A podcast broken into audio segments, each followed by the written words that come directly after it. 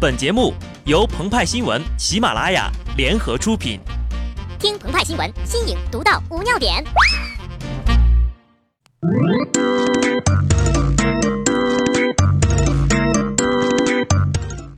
本文章转自澎湃新闻《澎湃联播，听众朋友们，大家好，我是机智的小布。又是一年七月半，中元节是我国传统文化节日，也叫鬼节。鹏鹏和派派掐指一算呐。今儿可能会有大事发生。《诗经》有云：“七月流火。”每当农历七月黄昏，一颗名为火的星星出现在西边的天空时候，这意味着暑热开始消退，阴气逐渐加重。鬼节，佛教称为盂兰盆节。《盂兰盆经》里有一个主题，即木莲救母。简单来说呀，就是到地狱里捞人的故事。而《太平广记》张法义和任一方两个章节当中呢，也有提到和尚出入冥府布道捞人的志怪小说。但是大家伙儿都这么捞，真的没问题吗？天文学家就表示了，世界上有两种时间计量系统，基于地球自转得出的世界时和基于原子震荡周期确定的原子时。但是没几年呢。这两个时间系统之间呢，就会因为一些原因出现差异。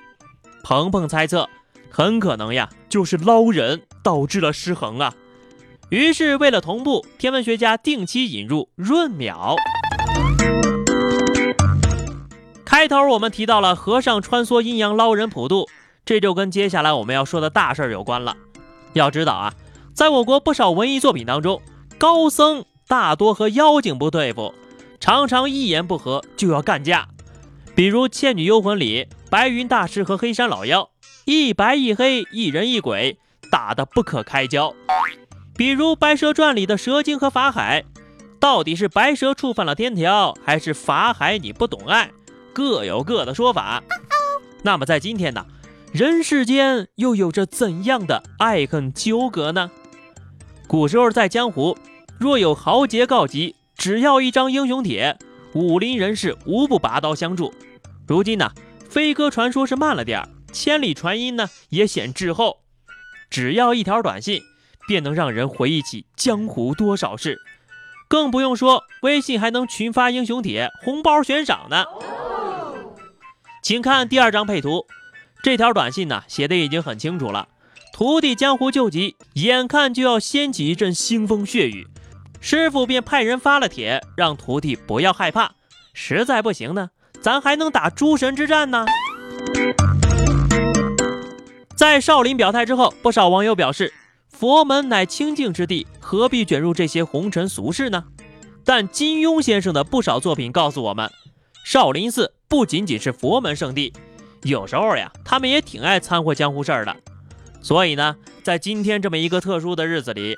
连少林都表了态，武当、峨眉、华山、崆峒，你们怎么说呀？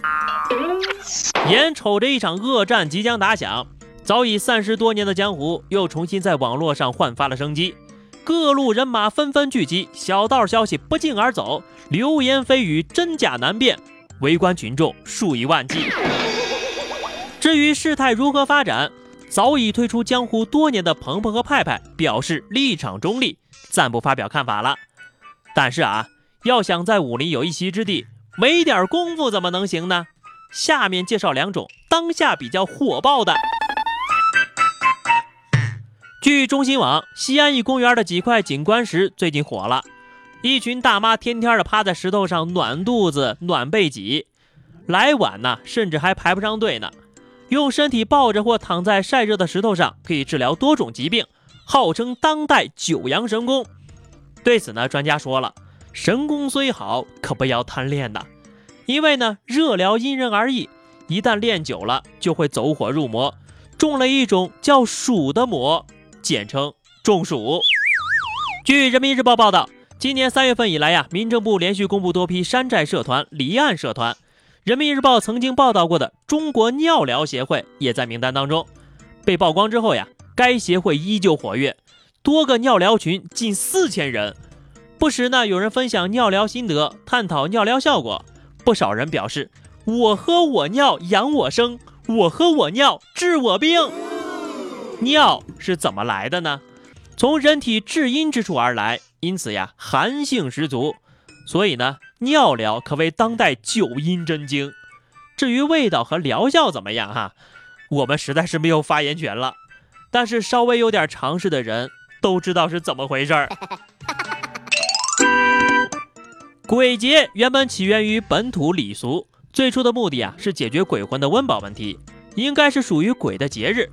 子不语中就说了呀：“阴间中秋，官不办事”，一指鬼也休假。但目前看来呀，人世间的鬼事数不胜数呀。